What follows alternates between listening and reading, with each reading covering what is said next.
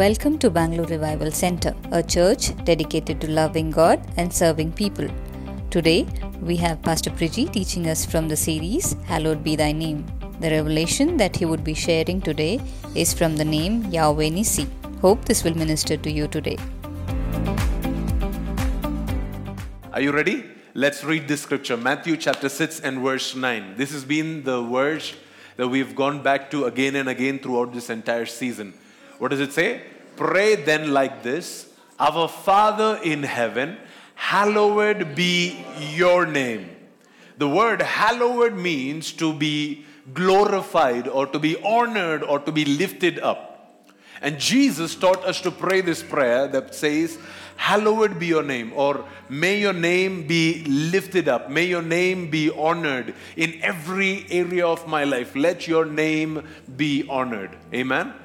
When we pray that prayer, when we want to live our lives in such a way that God's name is honored in everything that we do, where God's name is lifted up in every area of our life, when we when we make each decision in our life in accordance to that, when we make each choices that we make in accordance to uh, saying, How can I hallow His name? How can I glorify His name? How can I lift up His name? Then our lives will be centered around the glory of His name. And that kind of life is what will bring honor and praise to Him. Amen. The Bible talks about a prayer in the book of Psalm 116, verse 4. If you read Psalm 116, it's a prayer that is prayed in a time of storm. It is a prayer that is prayed in time of terror. It's a prayer that is prayed in time of death. Uh, you would see this psalmist, he is praying. You would see that this is a psalm that is prayed, that is read out, and that is sung in a time of problem.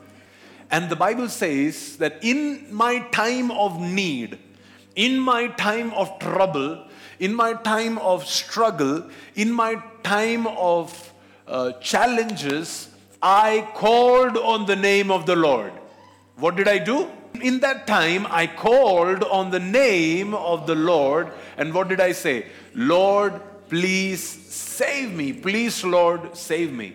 And, and, you know, so often what happens with us is that when we are going through a difficult time, we call on our own name and our own goodness and our own righteousness. We try to tell God how much we are worthy to receive this breakthrough, how much we have worked hard to uh, receive this healing, how much we have worked hard for this victory.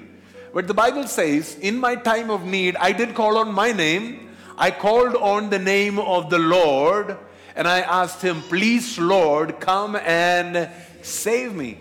And so, my question to you this morning is what are you banking on when you go through troubled times or when you go through difficult seasons? What are you banking on? On your own name, on your own righteousness, on your own good works, or His righteousness and what He has done for us, what He has accomplished for us? What are you banking on? Are you ready this morning? Are you ready in this season to shift your focus from yourself to Him and say, Lord, when I'm in trouble, I'm not going to go looking for what I have done right.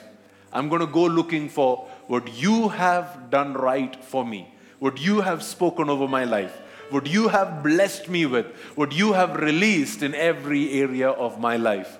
And the Bible says, the next verse, in the same chapter and verse 13, the Bible says, I will lift up the cup of my salvation and praise the Lord's name for saving me. So, before he had salvation, he called on the name of the Lord. And after he got saved, the Bible says, after that, what I'm going to do is I'm going to lift up the cup. Everybody say, lift up the cup. So there is this salvation that I received from God. There is this freedom and healing and deliverance and breakthrough that I received from God.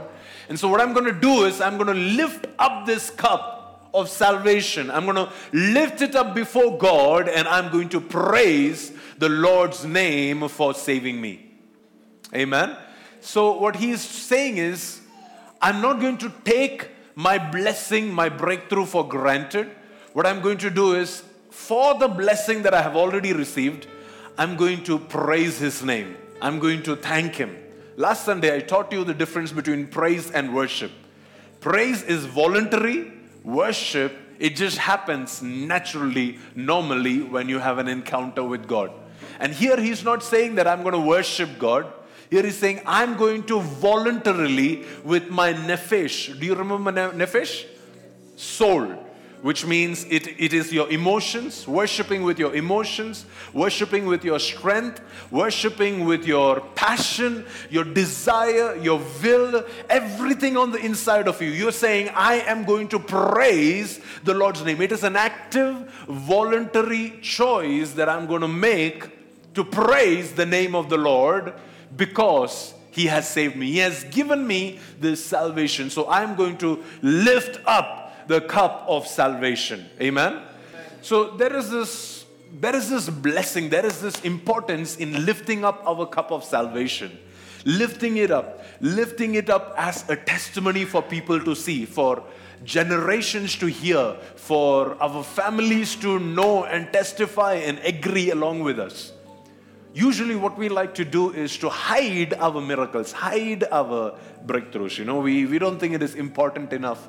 But what he says is, no, what I'm going to do is I'm going to make a testimony out of this. That's why I asked you guys to share if you have a testimony this morning. So often, when we come to church, we are not sharing our testimonies, we are sharing our prayer requests, we are sharing our needs this is not going okay. This area of my life, everything is in a chaos. This area, everything. We are just, you know, sharing all those needs in our life rather than lifting up our cup of salvation. If you don't have anything else, has the Lord saved you? Has the Lord given you eternal life?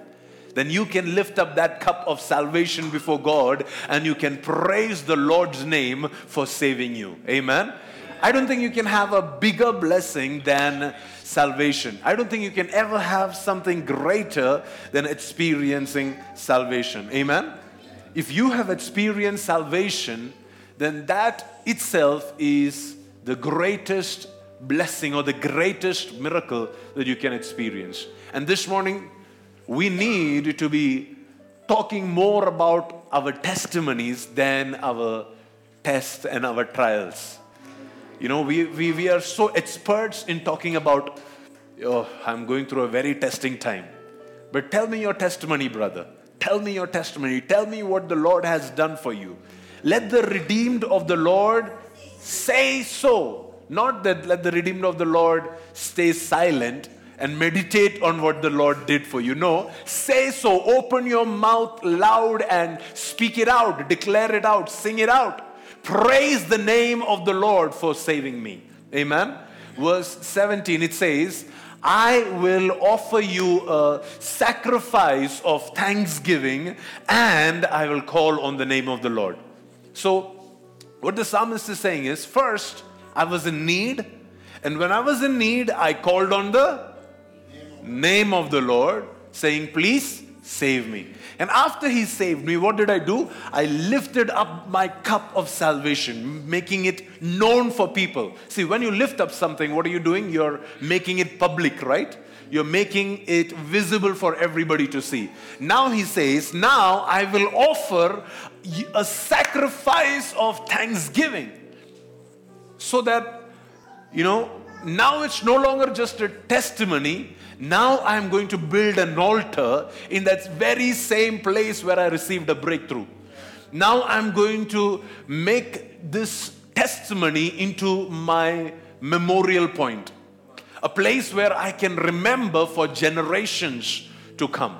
You know, whenever you, in the Old Testament, whenever the Lord did something amazing, you will see this in the life of Noah, Abraham, Isaac, Jacob, all these guys, whenever there was a breakthrough that the Lord released in their lives, the Bible says they would immediately build an altar in that place.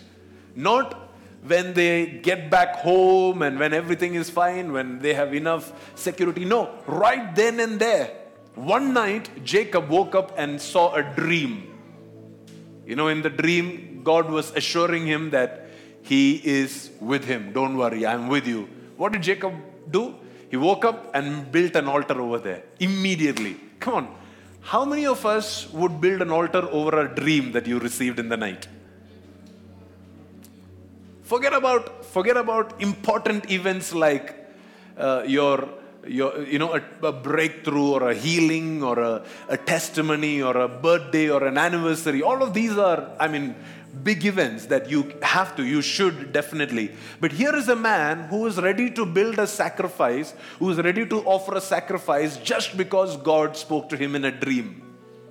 He immediately activated his honor, his response to God by sacrificing right then and there. And he said, I'm going to build an altar because I have heard from God. I'm going to build an altar because God has spoken to me. Amen.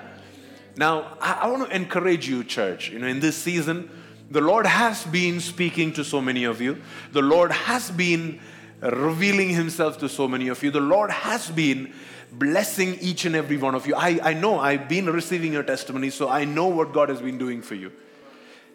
Are you intentional in just, you know, lifting up your cup of salvation? Are you intentional in speaking about it?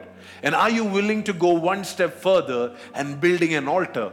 Immediately building an altar. Don't don't let that blessing go away. I mean, don't let don't wait for that blessing uh, to to fade off. You know, something that my wife and I we do is as soon as we heard of a healing in our family, immediately we built an altar.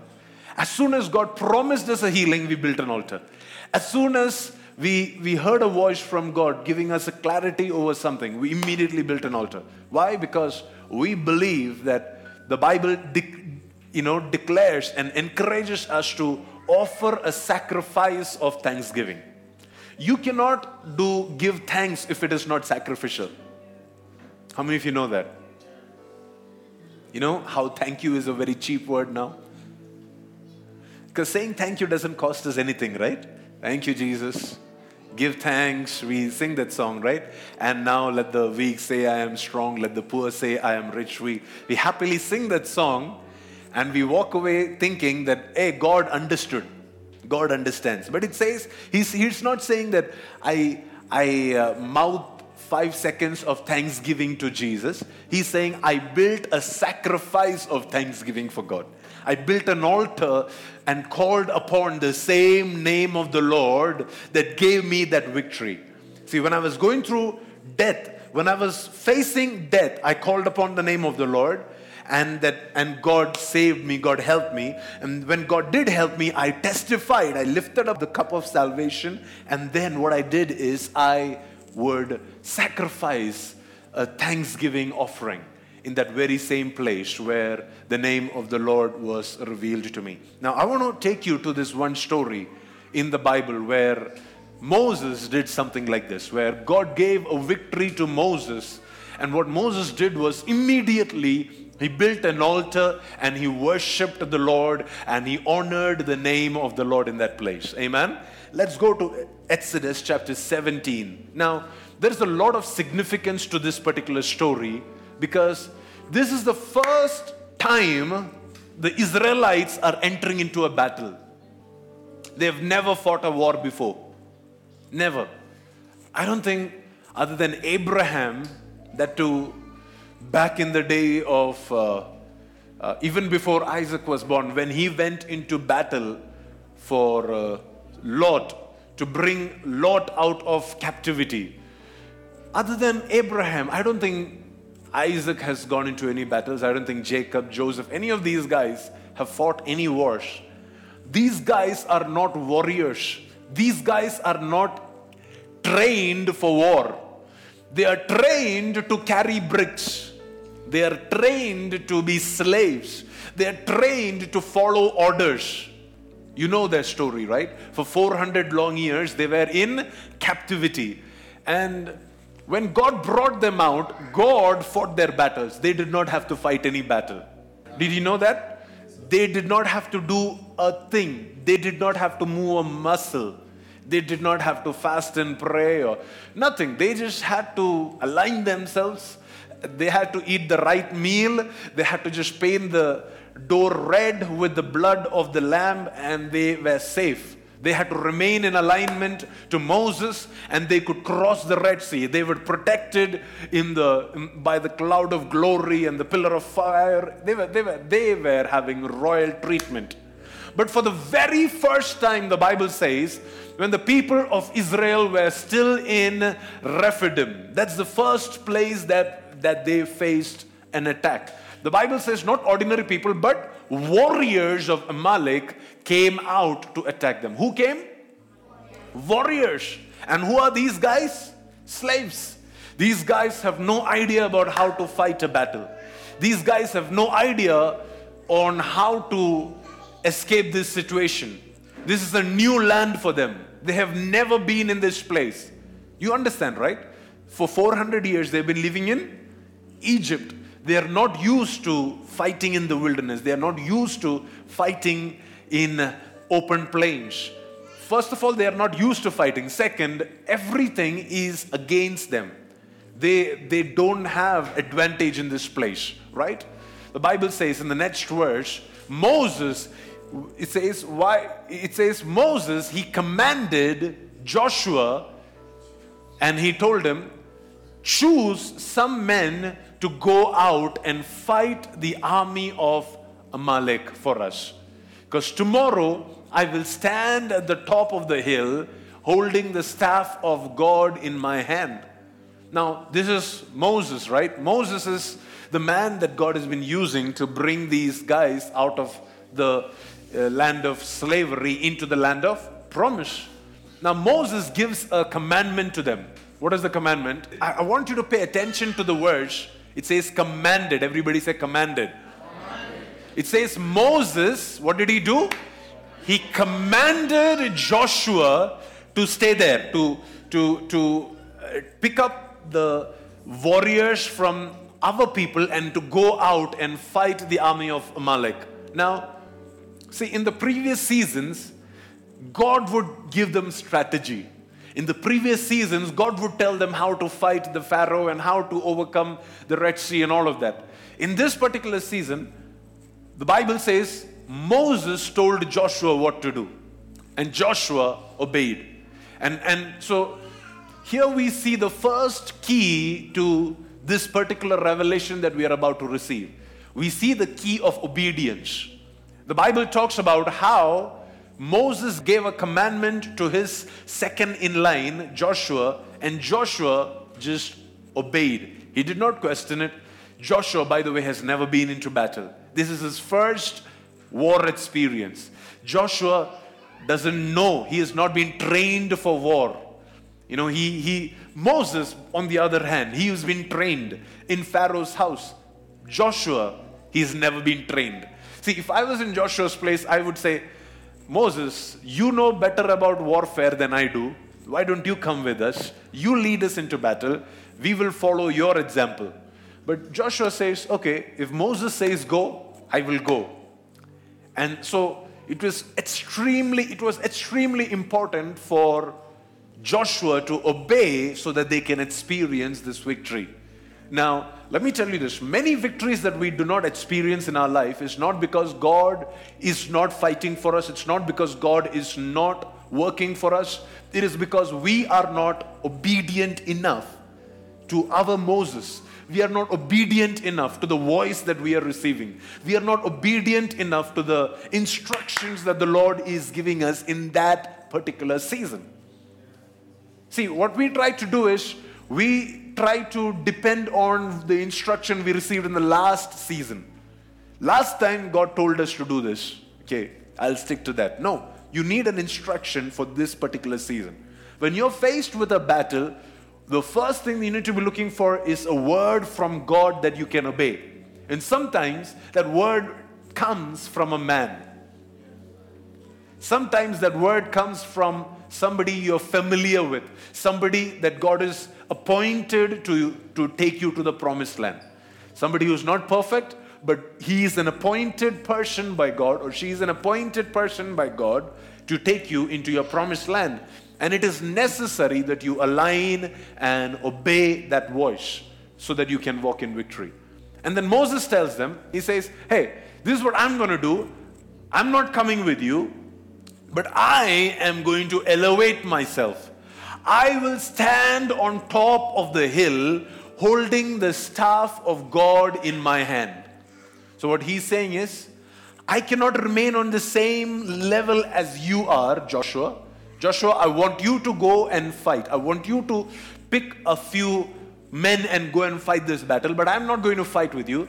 What I'm going to do is, I'm going to be on a higher plane. I'm going to just elevate myself. I'm going to disconnect myself from the practical needs and the things that you got to do, and I'm going to be in a place of a, a different dimension, and from there, I'm going to lift up the staff of God in my hand.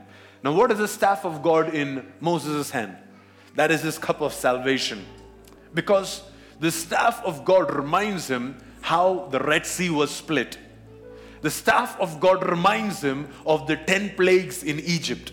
Because all of them originated, it began with this particular staff. Because when God encountered Moses, the first thing that God asked him is, What is in your hand?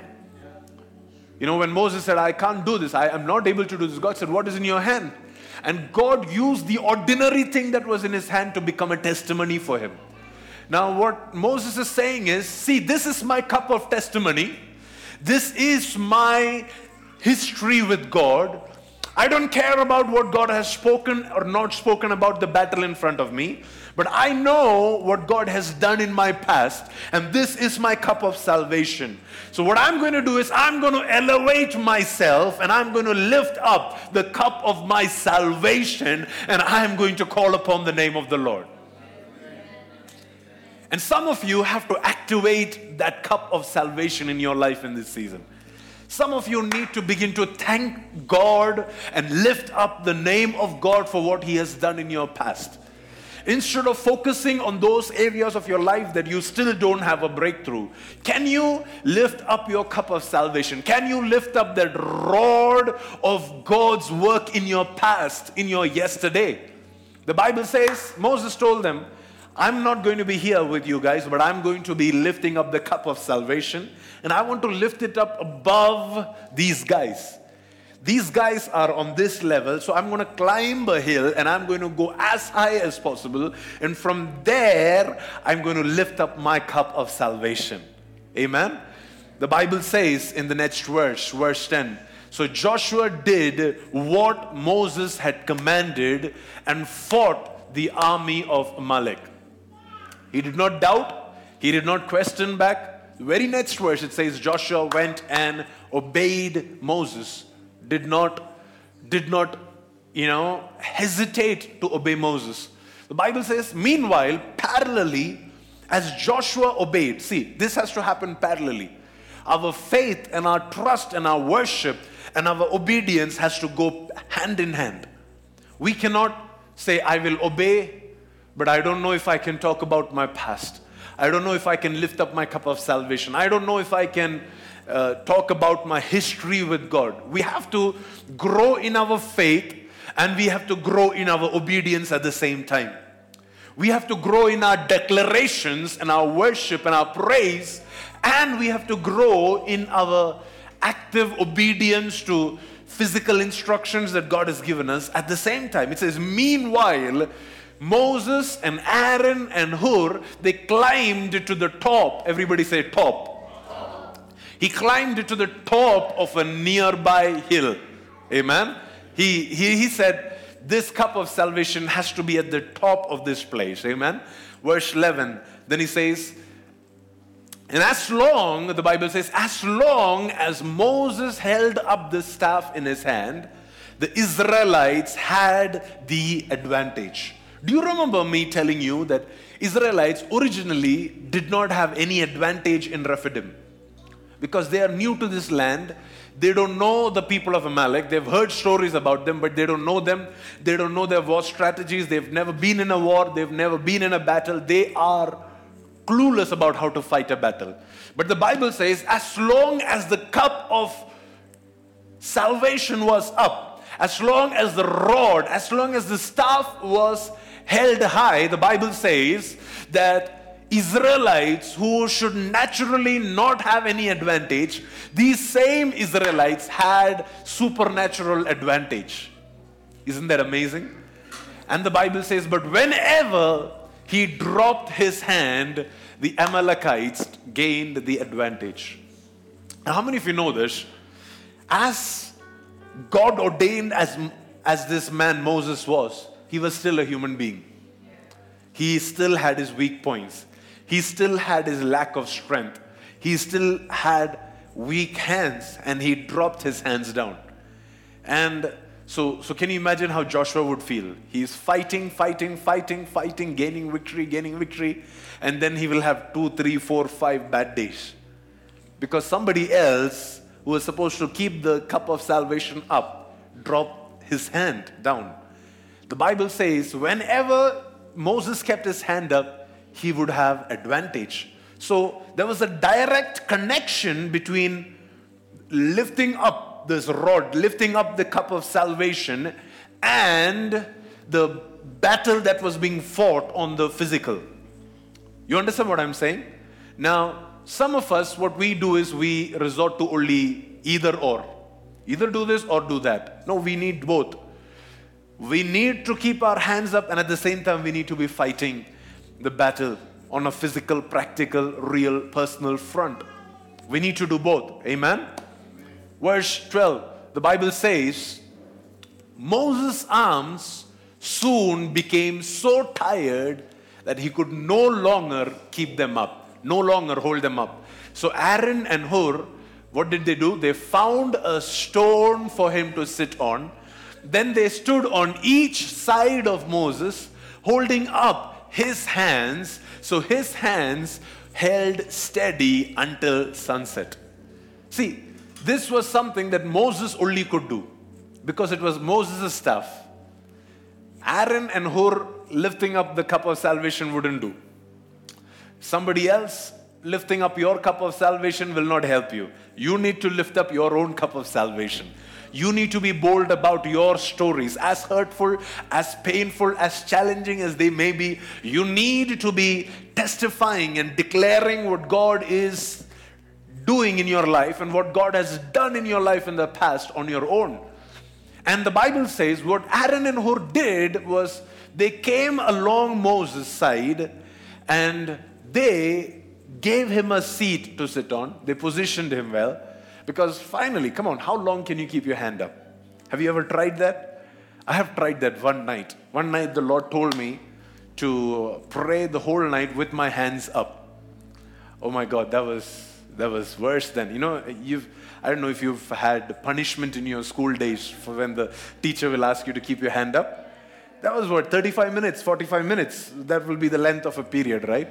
And here, the Lord just pushed me to do this for a whole night. I didn't know the significance of it back then, but now I understand when I read this story. And, uh, and man, it was the most difficult thing to do.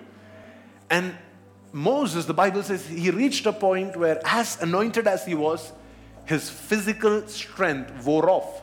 And God gave him two men, Aaron and Hur, who could hold his hands up. Amen. Can I pray this over you? May the Lord bless you with an Aaron and a Hur. May the Lord give you divine, complementary, supplementary people that will come in to support you to hold your hands up in your time of need, in your time of battle. When you are about to give up, the Lord will wake somebody else up in a in their you know they may be sleeping. Least bothered about the fact that you are facing a spiritual battle but the lord will wake up somebody else with your name and with your picture to rise up and fight for you. Amen? May may you not have to fight your battles on your own in this season.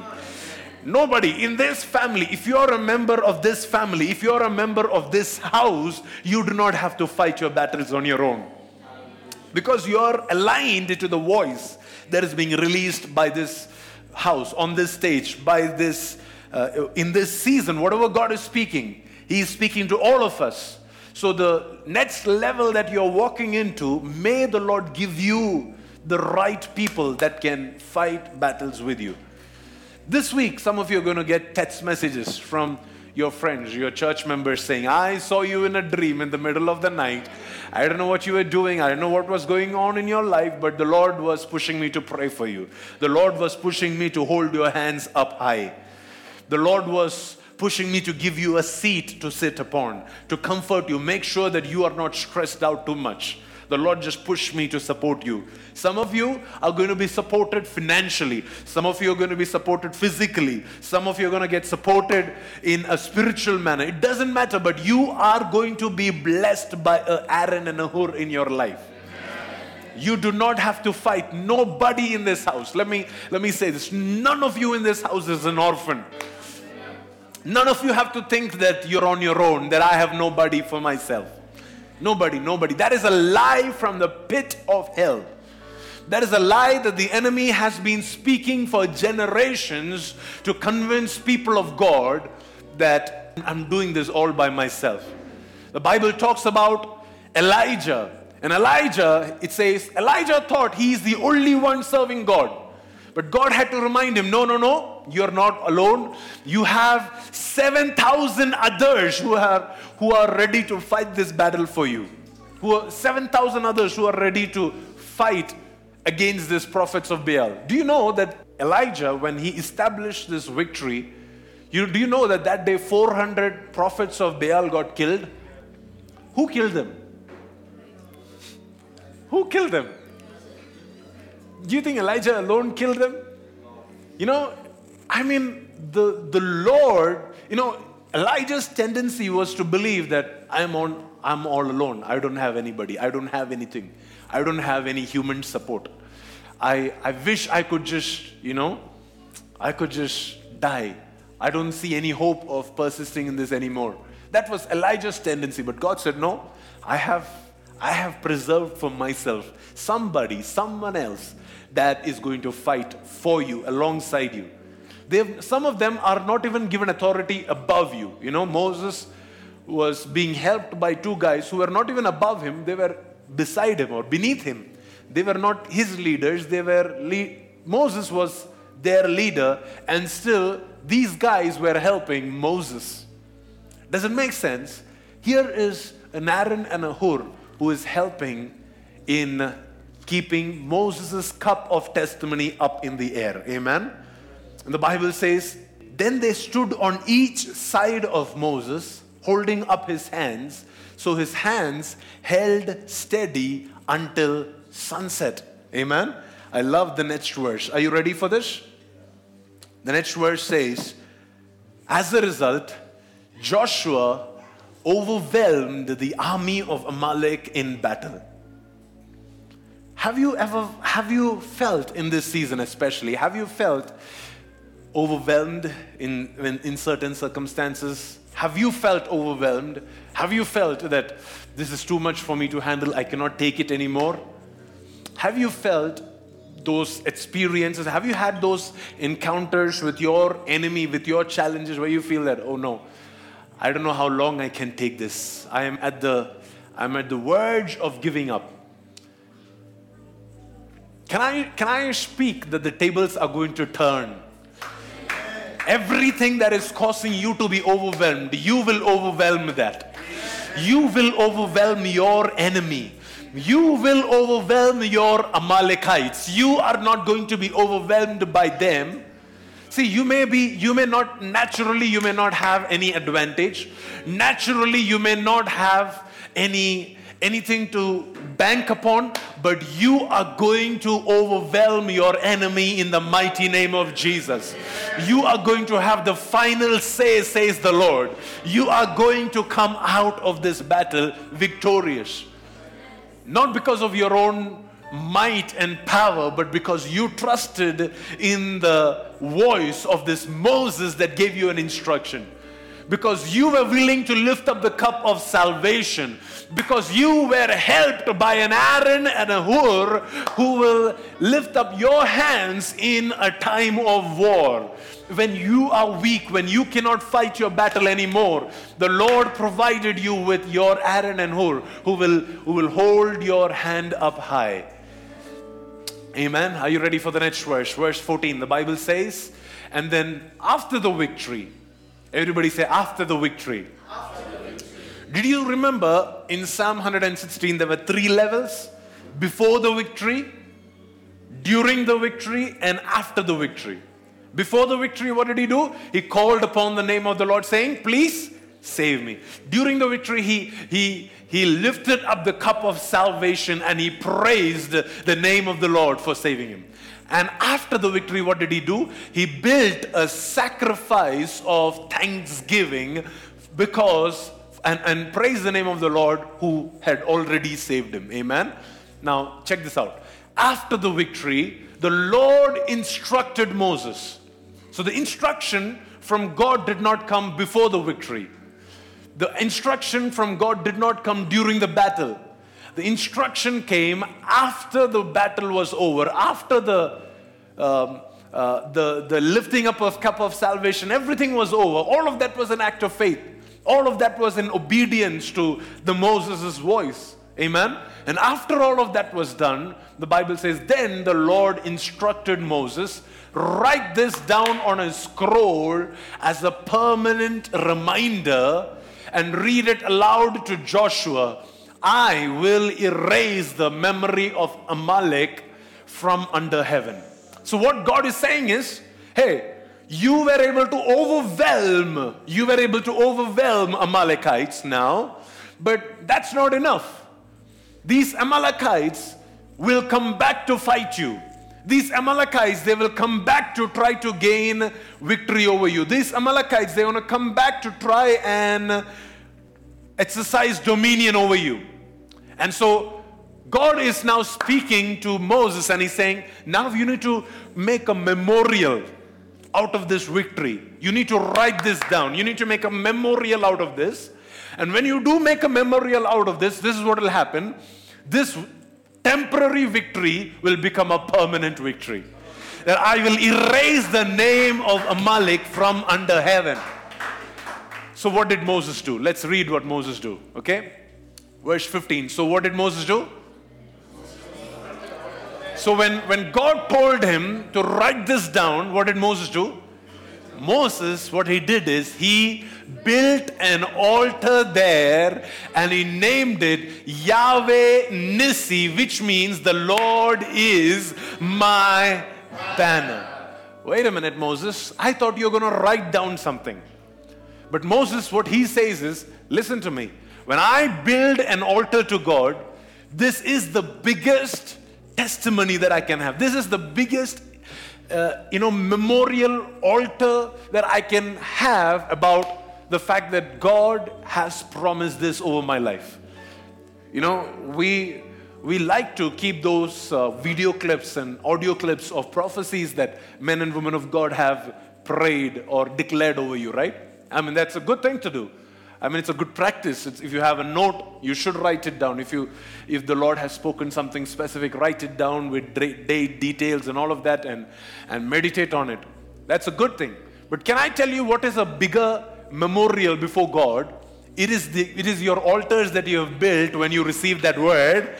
When you receive that word, the altar that you built, you need to take a picture of that altar, or you need to take a picture of that that, that money transfer or whatever you did, and you need to put it on your phone and say, Hey, I have built an altar in this place, and I know that this is a permanent victory. And the Bible says he built an altar and he gave a name to that altar. And what was the name that he gave to that altar? He gave the name of the Lord to that altar. And he said, My Yahweh is my banner. He is the he is my banner. He is the one that flies above me. He is the name that is being represented in each and every one of my battles. So the Lord or Yahweh is my Nissi. Yahweh Nissi, the Lord is my banner. You should understand that in battles, there is this practice of carrying your own flag to a battle, right? And the flag represents which people group or which nation you're fighting for. And it also represents what is your current state of fight. If you if you raise a white flag, it means I'm ready to surrender, or I, I'd like to talk terms of peace. And and everything that you lift up, it has a significance. And Moses says, "Hey, Here is my flag, here is my banner. My banner is the Lord Himself. The Lord Himself. When He was, when He had His hands lifted up with the cup of testimony, with the cup of His salvation, with the cup of His salvation. See, this rod that saved Him from the Red Sea, from Pharaoh, when He lifted up, He was saying, Lord, this is this is you. I, I, I know that you are my banner in this place. And today I lift up my cup of salvation, and you are my banner. And what you have done for me is what I'm going to exalt and lift up over what I can possibly do with my whole life. See, I'm going to do my part in obeying you. I'm going to do my, my part in fighting these battles. I'm going to do my part in lifting up this cup. But I know that it is not in me lifting it up, but in the fact that the Lord is my banner that I will experience victory. Amen. So today we are learning the name Yahweh Nissi. Amen. So this word means the Lord is my banner. So there are four things that I'd like to bring to your notice that we already read. One is that this required obedience in a time of battle. Okay, for you to walk in uh, a revelation of Yahweh Nissi, you need to walk in obedience. You cannot be disconnected with the voice of God and expecting the breakthroughs and the fruit and the blessings of Yahweh Nissi in your life. Second, you need to be elevated in a time of battle. You cannot be fighting at the same level that everybody else is fighting. If the other person is fighting with words, you cannot be fighting with words. You need to elevate your level. You need to climb to the next level. Amen? The third thing is you need consistency in this battle. You remember that whenever Moses' hands were pulled down, or whenever he got tired and he put his hands down, the Bible says that Joshua lost or Joshua ended up losing that battle. So it required a level of consistency. It required for uh, an Aaron and a Hur to come and give consistent holding up of hands for the whole day for him to experience Yahweh Nissi. Amen. And last but not the least, it required for Moses to testify what God had done, what God has spoken by raising up a banner saying, Hey, this altar, it will be named Yahweh Nissi because the Lord is my banner. So, henceforth, everywhere that these guys fought battles, even to a religious extent, they used to actually physically believe that if God comes into this battle with us, we will come out victorious because that, that was their first experience of fighting in a battle. And that is why Eli's son, you remember Eli's sons, Hophni and Phinehas? They did not have a relationship with God, but they believed that if we can just carry the presence of God into our battlefield, we will experience a victory. Because they remembered this declaration that Moses had made generations past. He had said, The Lord is my banner. Amen? I want you to visualize this, okay? Where Moses' hands are lifted up, and there are two people holding Moses' hands up so that an entire generation of people out there can have victory, can have their enemies taken care of. Who did that for us? Jesus. Jesus. You know, when he was lifted up, the Bible says his hands were lifted up. When he kept his hands up, and you know, I'd like to bring the parallel between Jesus and Moses in this place. You know, when you read Joshua in the Old Testament, Joshua means God saves. It is the same name that Jesus had in the New Testament, or Yahweh is my salvation, or you know, Yehoshua, you know, that'll be the Hebrew way of reading Joshua in the Hebrew language. And that is the same name that was given to Jesus in the book of Matthew, when, when, when the angel came and told them, you need to name him Jesus, Yehoshua, which means God saves. And just like Joshua obeyed the voice of Moses to go into this battle, Jesus had to obey the voice of his father and go into this battle for us, for you and for me. The Bible says in the book of Luke, chapter 22 and verse 42, it says, he is praying. Who is praying? Our Joshua is praying. Our Jesus, he is praying. And he's saying, Father, he is talking to his Moses.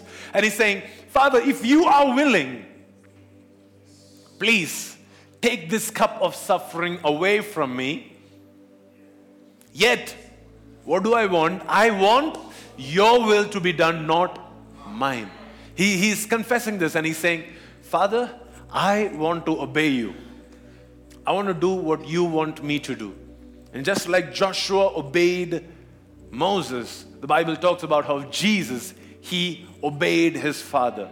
Why? So that a generation, not generation, an entire humanity, past, present, future, can experience freedom, salvation, forgiveness because of what this Jesus would accomplish for us when he would have his hands lifted up. Amen.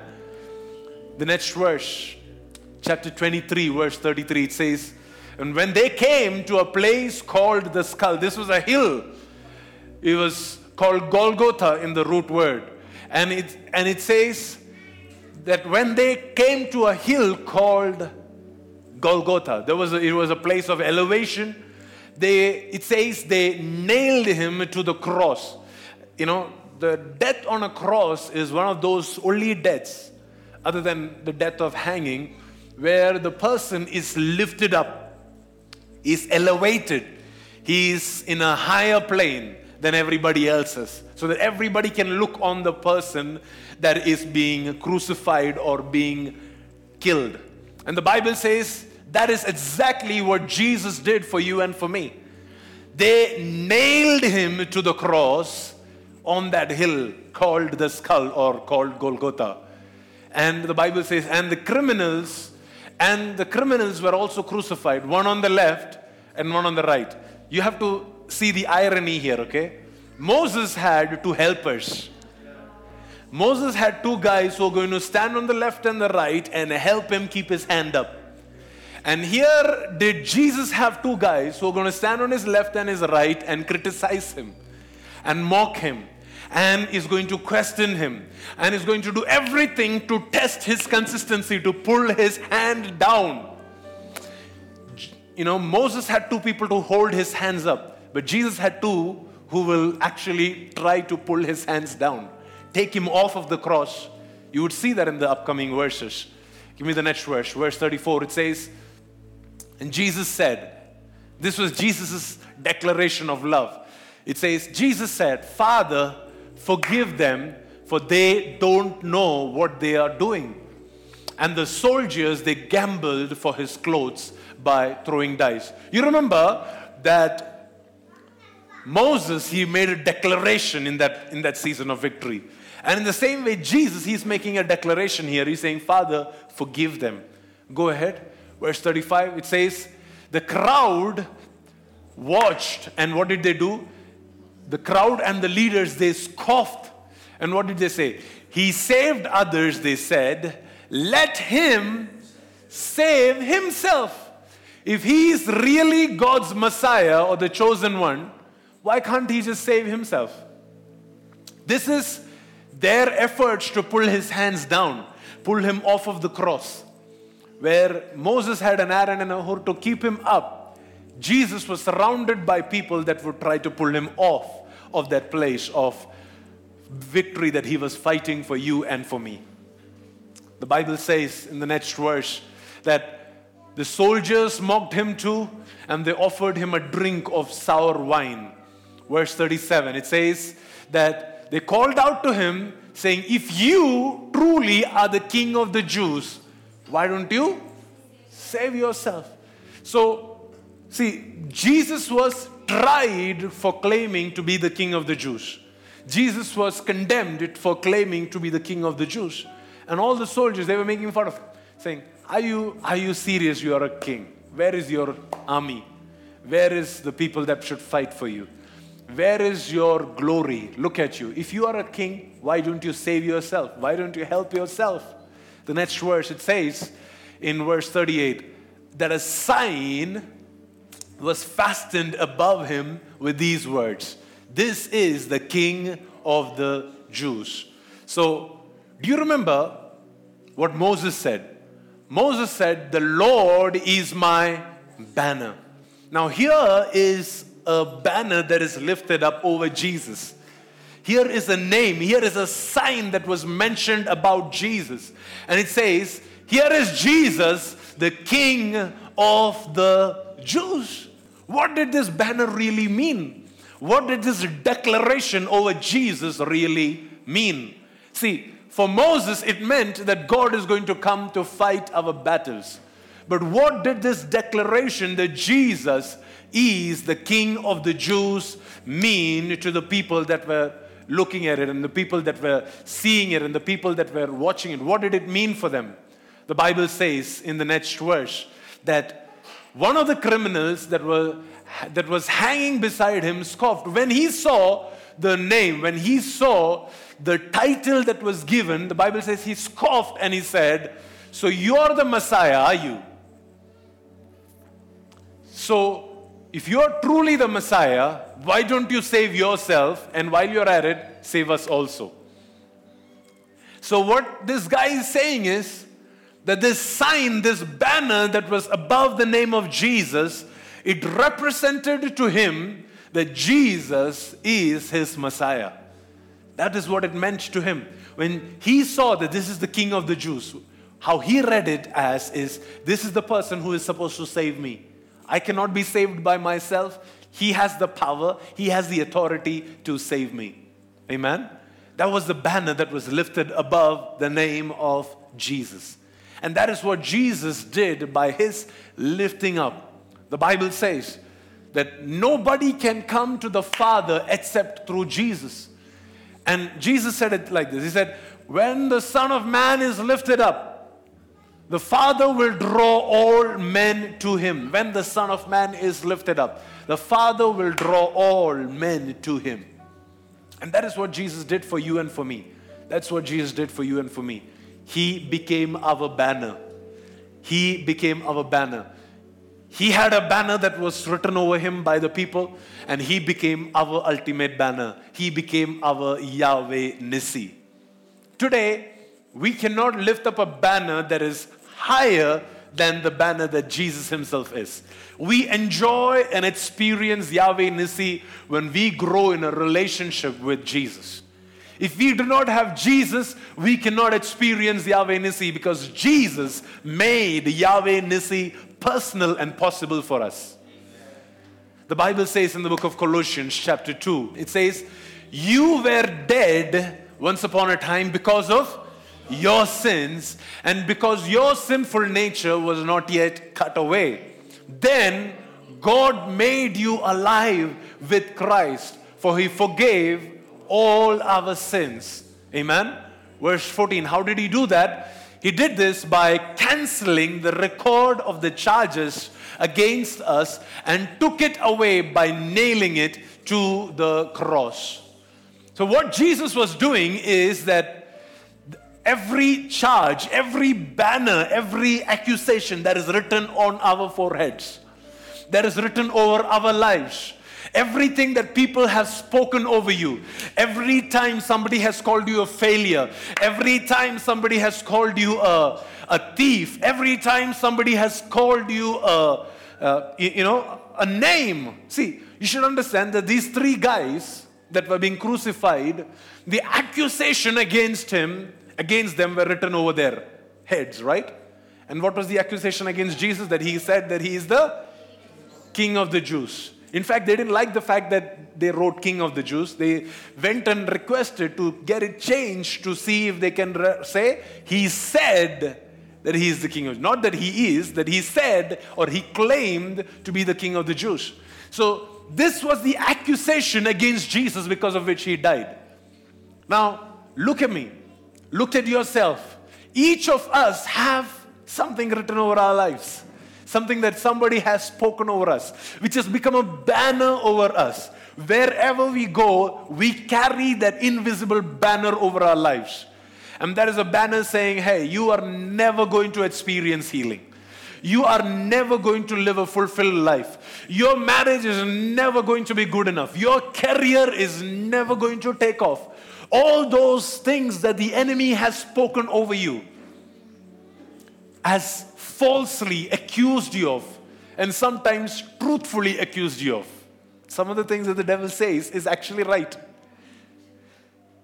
You know, some of the things that you know we are accused of, we have actually done them. But the Bible says those that are truthfully said about you and untruthfully said, everything, the Bible says this is what Jesus did when he became our banner. He took all of our banners and what did he do? He nailed our banners, the record of charges, the testimony, whatever was written about you. You remember, God told Moses to write this out for generations to hear. And what did Moses do? Moses built an altar. Amen. And he said, Yahweh Nissi, the Lord is my banner. Amen. So, whatever was written about you, whatever was written against you. See, when you speak something, when you say something, it is as good as it being written in the book of heaven. Because the Bible says, not a word that you have spoken will fall to the ground. You will be either condemned or even acquitted by the words that you speak. Every word you speak here on earth, it will be shouted from a rooftop. You know, you know what you have said in private. You know what you have said in your moments of disbelief. You know what you have said over yourself, over your children, over your husband, over your finances when you did not when you were not in your right state of mind. But the Bible says Jesus took them all and he nailed them on the cross. That was a record against you. It may be somebody else that said that about you, but it was a record against you. It was prophesied or it was cursed, it was a declaration of over your life. What Jesus did was that he canceled that record and he nailed it to the cross. He canceled it and he nailed it to the cross. And he said, Hey, you do not have this negative banner flying over your head anymore. You do not have this banner that you are a failure, that you are a sinner, that you are a drug addict, that you are an adulterer, that you are a murderer, that you are a hater. You do not have this banner over your head anymore. I have nailed it to the cross for you. Oh my, I, I pray and I hope that this will become a revelation for some of you. When this becomes a revelation for some of you, you will refuse to accept what people say about you. You will refuse to accept what people say about you. Sometimes it can be very discouraging to hear what people say about you. Because some of that is truth. The truth hurts more, right? Than lies. But the Bible says that when Jesus died for us on the cross, 2,000 years back, that accusation that was said against you, where it was right, it was true that you were responsible for it. But the Bible says now you do not have to carry that anymore because the banner of accusation against you, every record of charges against you has been taken by Him, has been carried by Him. Everything, whatever has been said about you, whatever people are still saying about you, or whatever they're going to say about you tomorrow, today you can hear some of that and walk away like it never even happened. Because in God's dictionary, it actually never happened. Do you know that you may not forget your sins, but God forgets your sins? How is that possible? How is that possible? You like it or not, you, you, you want to believe. I am somebody who has never done any wrong thing in life. please, please understand what I'm trying to say. I'm saying that because you will never be able to prove it. You stand before any court of law, you will not be able to prove it. Why? Because the Bible says God forgot that. God forgot what I did. God forgot what you did when Jesus, the Bible says, every record of charges that were made against you, every banner that was flying over you, every negative and positive and every declarations that were declared over you, the Bible says he took it away by nailing it to the cross when he became our banner. Verse 15, the Bible says, in this way, what he did is he disarmed the spiritual rulers and authorities. He shamed them publicly by his victory over them on the cross. Everything that caused shame to you has been shamed by Jesus. Everything that you, everything that was a negative thing for you, man, today you don't have to be ashamed of that anymore. Because Jesus has shamed your enemy. Jesus, by his death, every person that is lifting up their finger against you, don't worry about them. He has already shamed them on the cross. You may feel ashamed by what they say, don't worry, but it is, it is, you, there's no reason to be ashamed because Jesus has put those voices into shame. Amen. The Bible says that he, in fact, disarmed the spiritual rulers, which means if you will not believe what Jesus has done for you, then you are giving armament or you're giving weapons for the spiritual rulers to continue to have dominion, authority, and power in your life. So, if you don't believe what I'm telling you this morning, you will continue to remain in slavery to demonic powers. But if you believe me that you do not have to be affected by that anymore, that is your past, that is your history. I have had people come and tell me, hey, you, you have no idea what I have gone through. From my childhood, I have been abused. From my childhood, I have been mistreated. From my childhood, I have been stolen from. Hey, but that's not who you are today. That's not, that's not your identity anymore. Jesus has already canceled the record of that.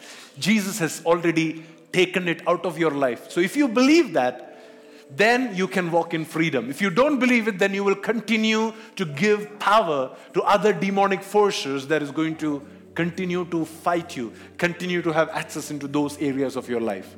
And this morning, my prayer is that all of us will walk out of this place as believers, not as unbelievers, as people that trust in the cross of Jesus. The Bible says in 2 Corinthians chapter 2 and verse 14. Come on, read it with me. Loudly, loudly, loudly. One, two, three, go.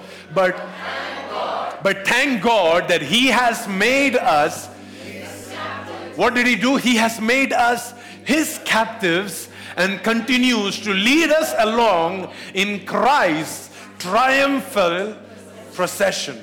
See, every every person that would go into battle in the old days, when he would come back from battle, this is what he would do. When he would come, he would come with a, a whole lot of plunder and people that he has captured in that time of battle.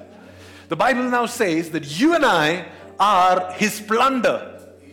When Jesus won that victory for us on the cross, we become his plunder. It says, But thank God because he has made us his, his captives. Now we are slaves not to that voice of the enemy. Now we are slaves to the opinion of God over our life. Now we are no longer slaves to our circumstances. Now we are no longer slaves to our past. Now we are no longer slaves to our poverty. Now we are slaves to Jesus Christ. Come on. You know, sometimes we, we think that being a slave is a bad thing. And, uh, and the, the question to be asked is who are you a slave to? It's, the question is not are you a slave or are you free? The question is, who are you a slave to? If you are a slave to Jesus, that's the safest, the most glorious, the most beautiful thing to be. The Bible says, Paul says, I am a slave to righteousness. And here he says, Thank God because he has made me his captive. I am a slave because when he won that victory for me on the cross, when he erased my banners, what he did is he released his banner over my life and everything that has his banner, his title over, it belongs to him. So today, you and I, we belong to Jesus. Today, you and I, we are following. We are a triumphant procession. We are in a triumphant procession. You know, from Monday to Tuesday to Wednesday, you are walking in a victory chant. You're walking for Jesus. You are living to make him known. The same words going ahead, it says in the next line that because he's leading us in this triumphant procession, now he uses us, his captives, his slaves. He uses us to spread the knowledge of Christ everywhere like a sweet perfume. A sweet perfume. You remember that the psalmist said, I will cry out to the name of the Lord, then I will lift up his salvation, and then I will offer a sacrifice of thanksgiving. Now, here, then we see Moses. He did the same thing. They were in a time of need. Moses gave an instruction, and then they lifted up the cup of salvation, and then was the uh, you know altar built where the name of the Lord was declared over that altar. Then we see Jesus did the same thing. Jesus obeyed, and and he, at one point he cried out to his father saying, "If it is possible, take this cup of suffering away from me." And then the Bible says he became our cup of salvation. He became our banner. He lifted up his hands and he died for you and for me on the cross. Amen. Canceling our banners and canceling the record of our charges. Now, what is he doing? Now, with your life and my life, he is bringing out worship. It says, with everything that we do, what, what is happening? Everywhere we go, there is a sweet perfume of the knowledge of Christ because of your life and my life. Now, there is worship happening because of you and me. Our lives become worship. Not just what we give, not just what we sing, our lives become a worship, spreading the sweet perfume of the knowledge of Christ everywhere we go. And somebody say, Thank you, Jesus. Let's read this out as a declaration. Amen. I enjoy Yahweh Nissi because of Jesus' obedience, Jesus' elevation, Jesus' steadfastness, and Jesus' declaration on the cross. You and I, we experience the fact that Yahweh is our banner because of what Jesus did for us. Because we believe that Jesus obeyed his Father. Because we understand that Jesus was lifted up. Because, in spite of being tempted to give up, he was steadfast. He kept his hand up. He did not walk off the cross. And in that place, he declared, Father, forgive them. In that place, he declared, It is finished, it is done, it is completed. And because of that, today, you and I, we enjoy Yahweh Nissi. Now, you and I, we become the sweet perfume, the sweet perfume that can spread the knowledge of Christ everywhere we go. And today, this Jesus is the banner that is flying over this house. This Jesus is the banner that is flying over humanity. The Bible says in Acts chapter 4 that there is no other name. Somebody said, No other name. No other name. This is Peter preaching this sermon. He says, There is salvation in no one else. God has given no other name under heaven by which we must be saved, other than the name of Jesus. The name of Jesus became our banner.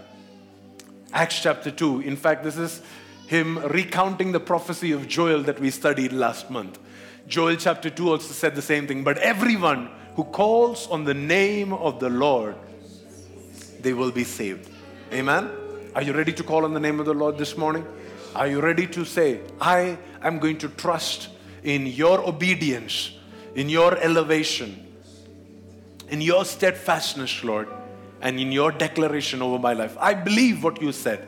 That, that when you took the nails on the cross, I believe, I truly, truly believe that my past is wiped away. I believe that I have been forgiven. I believe that I have been set free. Thank you for downloading today's sermon. We hope this ministered to you and your family today. Connect with us at dreamingrevival.com and you're welcome to join in to any of our Sunday celebration service at 11 a.m. or you can tune in to our live stream at youtube.com slash pastor God bless you and have a blessed week.